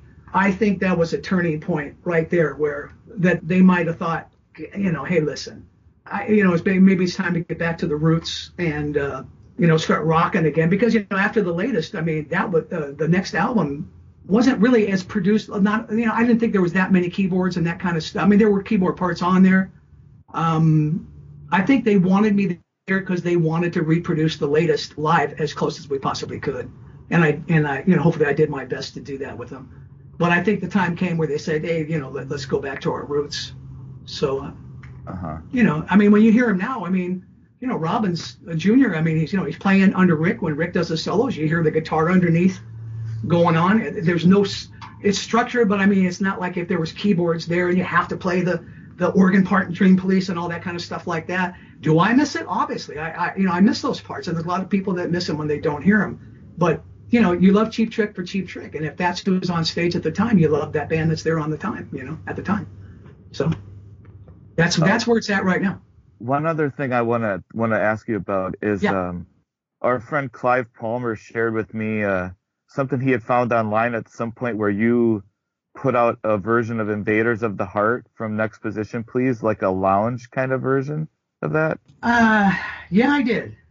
Uh, I did. I did. We, we had always joked about about stuff like that, and yeah, I did. I did. A, I did a lounge, and my wife came in with me and and uh, sang backgrounds, and yeah, we did. And uh, they liked it so much they actually put it on their website. And Oh, okay.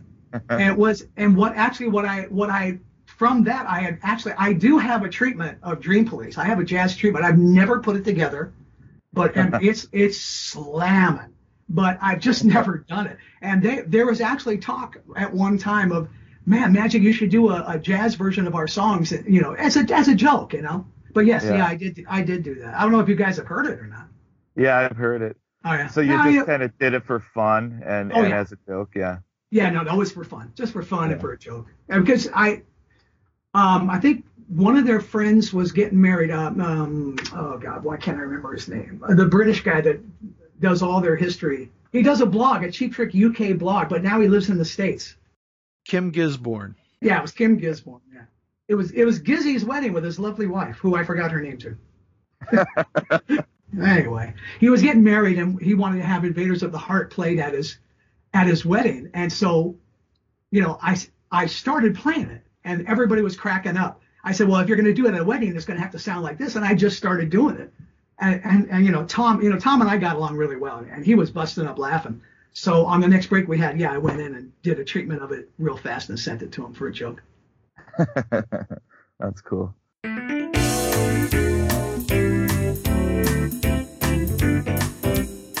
Invaders of the heart are messing with my mind. Invaders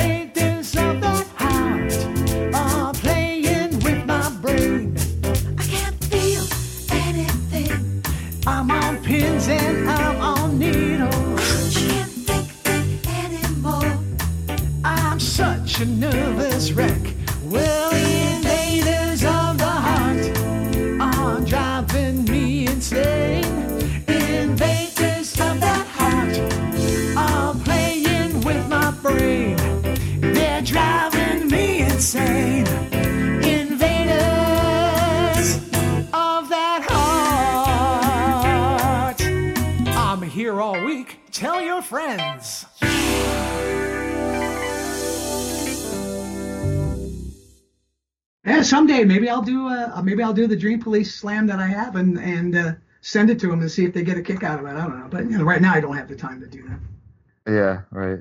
Well, if you ever want a place to play that Dream Police thing, Uh, you'll be the first. You'll, if they allow me to release it, I'll send it to you. It's all yours. Cheap Talk exclusive. yeah, Yeah, don't hold your breath. yeah.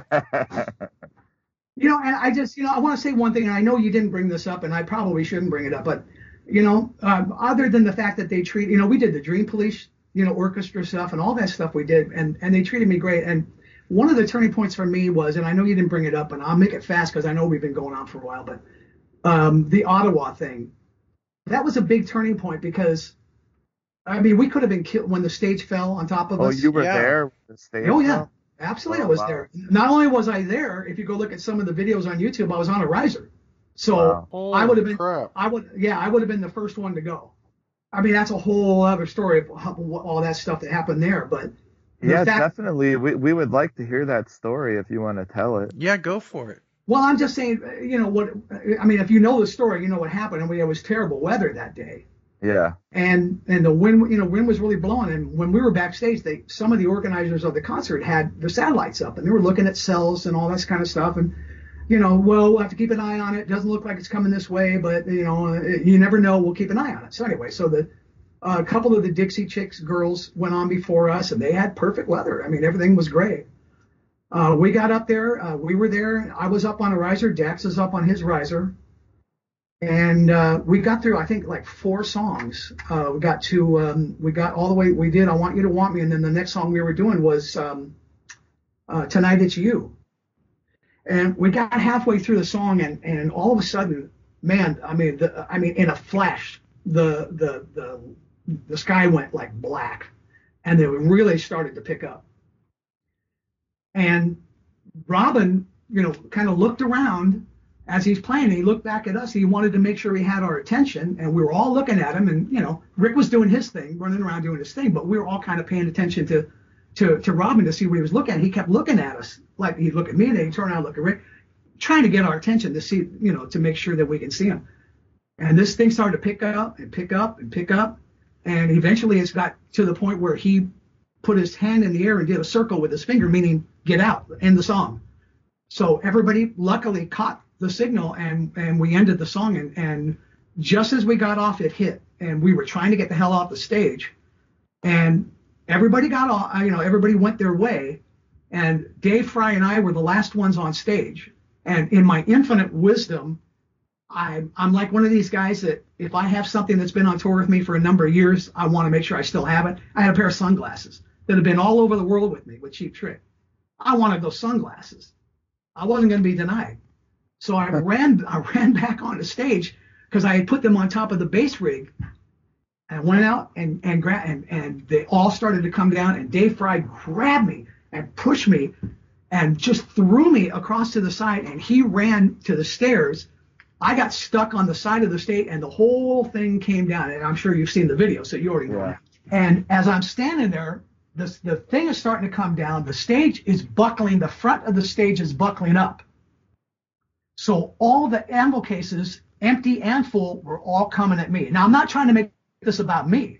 My, I'm getting to a point. I jumped off the stage. I mean, as soon as it was done, I jumped off the stage. It fell back, landed on the truck, and hit uh, Sandy, the truck driver, the uh, poor guy. He got hurt. I think Robin. Uh, I don't know what, what happened to Robin. I, th- I think he said something happened to his back. I'm not sure, but he, you know, we went out and filmed uh, the aftermath, and we got off of there, and, and we were lucky. We got off uh, just in time. I mean, you saw the video; it's pretty nasty. And when I went back and looked at the pictures, I went back and looked. My riser and all my keyboards were gone. Wow. I mean, just totally smashed into a million pieces. And I think the only thing that was still, I think the drums, the so I might have to go back and look at the pictures to see. But the point of the story, though, now that I noticed, there seemed to be a real connection between all of us at that time because when you go through something like that, you know, you're, it, I hate to use that that term that's always used, the, the band of brother thing, but it kind of was a band of brother thing. We made it through. You know, everybody was pretty upset, but we called our wives and everything. We let them know what was going on before they saw it on the news. And we had like a day off, and then we had to be in, in New York. So they had to scramble to get, you know, backline to, to, to go do the new to New York gig. And I was looking around and I went and I purchased another M3, which is a sampling keyboard that I had. I wanted to get, I, found one in town. I went and bought it on my own. I loaded my samples and my sounds into it. And we went and, uh, two days later we did this gig and, you know, we walked out on the stage like, like it was nothing. I mean, you know, like you have to walk out your cheap trick. You're doing a show. People pay money to come and see you. The attendance boosted up like maybe five grand, 5,000 people because, you know, Cheap Trick almost got killed. You know, we got, we want to see him, that kind of thing. And we walked out there and we did the show like nothing happened. At the end, Robin looked at me and when they were taking their bow and he waved at me and he said, come out here. He'd never done that before. I had never been on stage with him for a bow. And I went out there and we all put our arms around each other and bowed to the stage and then and left the stage and I went, you know, I you know I was floored, and you know me, you know I'm an emotional guy. I, I was emotional, but I said, man, that's that's a band of brothers moment that you know a lot of bands don't have, you know, for that kind of a situation.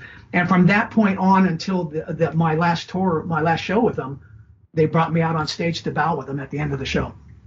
So Wow, that's great. you know, I, I felt like, you know, I felt pretty good about that, and I was proud of that, and I was proud to be with them, and I still am to this day, and I love the guys, you know. Do you do you almost feel like is it a situation like Robin Zander saved your life by making that call when he did? well, yeah, Yeah. Uh, uh, because, well, I mean, because you know, we're, you know, you, know, you kind of, I mean, Rick, Rick, I mean, I, we kind of knew what was going on. We could see that the weather was turning. We could see that, but who knows? You know, we didn't know if it was just going to go over. You know, and this was, you know, after Ottawa, all kinds of stages were coming down. It was the weirdest thing. Now all of a sudden, the country western show, Sugarland or something, whatever Yeah. band that was, their stuff came down, killed people because that fell forward. This Yeah. fell backwards, and the whole stage was made out of moving lights, which are you know motorized LED moving lights. They're not like your regular par cans, so they're heavy. They all got more. The whole lighting truss was moving LED lights. They're heavy. That whole Yeah. thing came down. I mean, if it would have came straight down, I think Daxx probably Daxx and I would have had the worst of it. And if you there's one video out there, I think I've seen that Rick Rick actually ran up front. So Rick actually ran downstage to the front of the stage as it came down because he saw it going back. I mean, it was just a, it was just an odd situation. But yeah, Robin, you know, when he when he kept looking at us, we knew something was going on. And when he gave us the finger sign, I, you know, and we said, okay, we got to go, and we did. We stopped the song and, and we got off, and then bam. But I, it did change the it changed the timbre of the band. I mean, the way everybody, you know, they treated each other, talked to each other, and and uh, you know, it, it, it was one of those I, for me anyway as a as a Yoko guy it was a defining moment for me so that's my Right. story that's my story That's a fantastic way to end this. Just, Yeah, just wonderful. great. hey listen I appreciate you guys having me I, you know this is the first interview I've ever done so I'm the Oh, fact wow. that you guys guys even um, you know sought after me I appreciate it and uh, you know if any of the cheap trick cheap trick guys are listening I love you guys and I wish you nothing but the best and uh, you know maybe down the line we'll see you again Well, we want to thank you for being part of the Cheap Trick story, and thank you for coming on Cheap Talk today. And uh, we just we just appreciate you. Thank you for being part of this story. Well, thanks for having me, Ken and Brian, and uh, I'll wait to see how much chopping and editing you do on this thing. Oh, it'll be fun. Yeah, thank you so much, Phil. It was All right, great. man. Uh, Thanks for reaching out to me. I appreciate it. If you ever talk to Todd, now, you know, I don't know if Todd told you the story of how he replaced me. Not that it has to be in your show, but I'm just saying, you know, they brought they brought me back out to find a keyboard player to replace. They've already got rid of me, well, not got rid of me, but I left for for certain reasons, you know, my own thing. They weren't happy about it, so they brought me back out, and and I guess they pulled Todd out. And I guess Todd's. I've heard him talk about. It. He said that he was at the soundboard listening to what I was doing because you know Todd's a guitar player Right. and he's a Yeah. guitar player that, that happens to play keyboards, and that's how I met him back in the club days. Uh, you know, when I told you Mickey Free. Anyway, long story short, yeah, he came out and he listened to what I was doing, and they, and it, according to him, they said, "Can you do this?" And he said, "Yeah, I can do this." And then the next day, I was on a plane home. So, which I don't hold anything against Todd. Todd's, Todd's a great guy and he's very talented, and he's always said nice things about me, and I and I got nothing bad to say about him. So. And it's Pardon? funny that you replaced him in one band and then he replaced you. in That was that that was that thing I was trying to tell you about that Kevin Bacon thing. I mean, it's like, yeah, Yeah. I replaced him. He turned around replacing me. And yeah, it was it, it was it was odd. It was odd. But anyway, I hope it's not too boring for you guys. Edit it No, down. it's not. every- It's not. No, it was great. Great. All right, all right, you guys have a great day, man. All thanks right. for thinking. All thanks right. for thinking of me. I appreciate it. Phil. Thank you for All right. coming on. All right, buddy. That's right, ladies and gentlemen. Phil Cristian. He's a magic man. The Magic Cristian. Yeah, the Magic Cristian. Very good. All right. Well, we will see you all on the next episode of your officially unofficial Cheap Trick podcast, Cheap Talk. Say see ya, BJ. See you, BJ. Or do you want to do the uh, good night now, ladies and gentlemen thing? sure. Good night now, ladies and gentlemen. And that's our show. Trick Chat is an online nonprofit audio fanzine made by fans for fans. Any samples of music or interviews heard remain property of their owners. We are not related to Cheap Trick or any of their members, past or present. If you hear anything you like from the band, go on Amazon or iTunes to buy it. If you enjoyed this show, like us on Facebook and rate us on iTunes. Thank you for listening. Until next time, I'm your announcer, Chelsea Epstein, saying keep cheap trickin'.